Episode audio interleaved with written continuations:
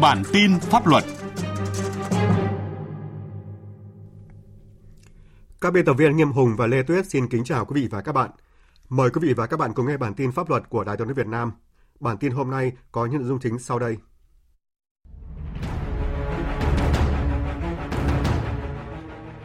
Hải quan tăng cường hiện đại hóa trang thiết bị phát hiện ma túy.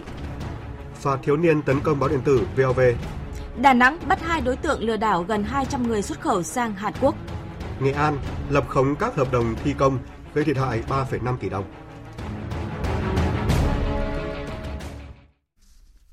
Tính đến tháng 6 năm nay, Tổng cục Hải quan đã mua sắm và đưa vào sử dụng 8 máy soi hành lý, 21 hệ thống camera giám sát hải quan và 15 máy phát hiện ma túy. Ngoài ra, tiếp nhận và đưa vào sử dụng 4 máy quang phổ phát hiện hóa chất để kiểm soát hàng hóa tại các địa bàn hoạt động của hải quan qua đường hàng không và cảng biển. Cơ quan hải quan cũng đang triển khai hệ thống barrier điện tử tại cảng Griford thuộc Chi cục Hải quan cửa khẩu cảng Hải Phòng, khu vực 3. Bên cạnh đó, Tổng cục Hải quan đã tiến hành nâng cấp bổ sung các chức năng của hệ thống si định vị điện tử để đáp ứng công tác giám sát đối với hàng hóa chịu sự giám sát của hải quan vận chuyển bằng container. Nâng cao hiệu quả huấn luyện chó nghiệp vụ, phục vụ phát hiện ma túy cũng là một trong những nội dung quan tâm của ngành hải quan nhằm tăng cường công tác kiểm soát phòng chống ma túy. Ông Đặng Văn Hãng, Phó đội trưởng đội quản lý, huấn luyện và sử dụng chó nghiệp vụ, Cục Điều tra chống buôn lậu, Tổng cục Hải quan cho biết.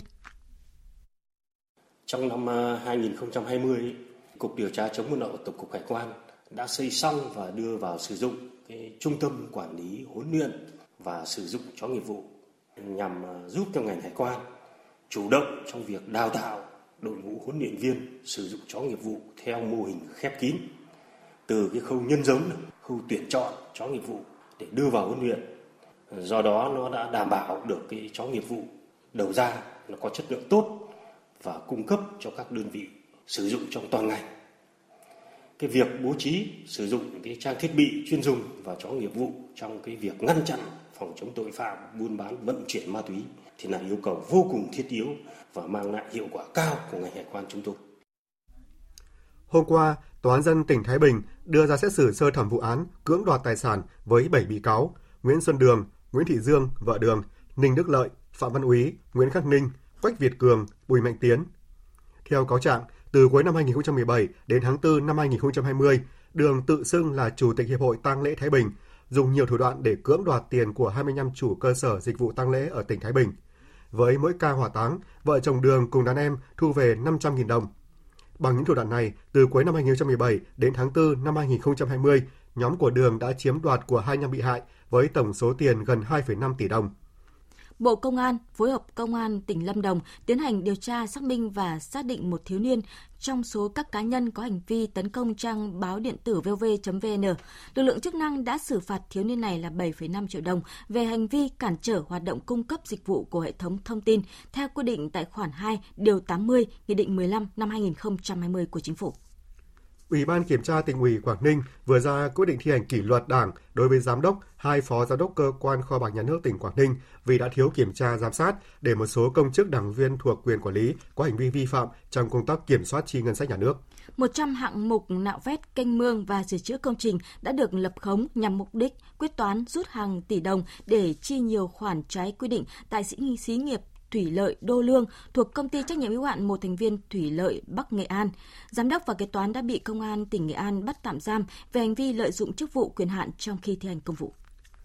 Công an thành phố Đà Nẵng vừa bắt giữ và di lý 2 đối tượng Phạm Doãn Tuấn, tên thật là Vũ Đức Minh, trú tại phường Phú La, quận Hà Đông, thành phố Hà Nội, và Lê Danh Cường, tên thật là Đinh Hồng Quang, trú tại xã Tô Hiệu, huyện Thường Tín, thành phố Hà Nội, có hành vi lừa đảo xuất khẩu lao động về Đà Nẵng.